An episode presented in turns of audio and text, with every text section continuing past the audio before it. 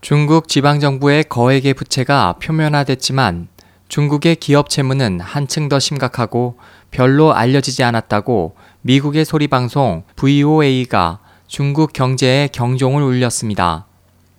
미국 대형 금융회사 JP 모건 체이스의 통계에 따르면 2012년 중국의 기업 채무 잔고는 5년간 약 30% 증가해 약 65조 위안에 달하며 대 GDP 비율은 124%로 지난 15년간 최고 수준입니다.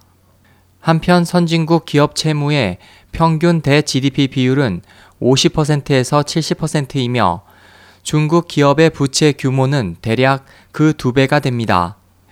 중국 비금융계 기업의 이익률은 세계 평균의 절반 정도이기 때문에 이를 고려하면 중국 기업의 부채 비율은 세계 평균의 4배에 이릅니다. JP 모건 체이스는 중국 기업의 부채 비율은 세계 최고이고 업계별로 보면 부채 비율이 가장 높은 기업은 인프라 관련 산업이다. 예를 들면 철강, 콘크리트 제조, 건축, 기계, 석탄 등에 집중돼 있다고 설명했습니다.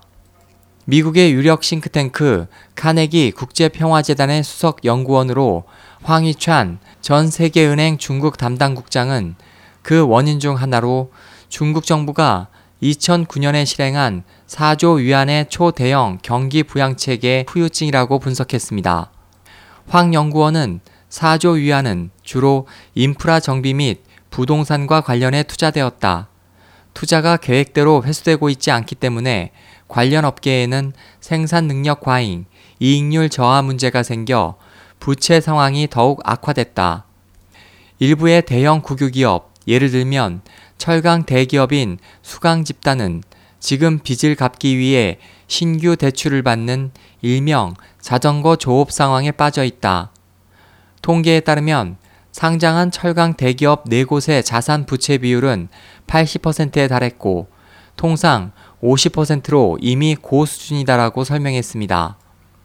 VOA는 또 전문가의 견해를 들어 중국 경제의 지난 수십 년간의 고성장은 주로 정부 주도형 투자에 의존하고 있다.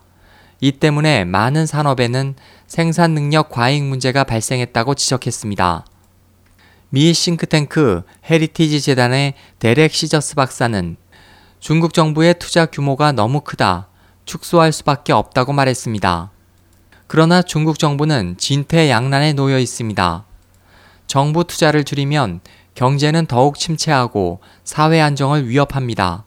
투자를 지속하면 기업과 지방정부의 부채 상황은 더욱더 악화되어 최종적으로는 취약한 금융 시스템을 파괴합니다. 또한 대부분 부채 비율이 높고 채무 증가가 빠른 곳은 대형 국유 기업인데 이 국유 기업에 대출하는 것은 국유 은행이기 때문에 국유 기업이 안고 있는 상환 불능 채무는 결국 모두 정부가 인수하게 됩니다. 시저스 박사는 지방정부의 거액 부채도 문제지만 가장 심각한 것은 기업이 안고 있는 부채 문제다. 양쪽의 문제는 머지않아 중국의 금융 시스템에 손상을 줄 것이라고 말했습니다. SOH 희망지성 국제방송 홍승일이었습니다.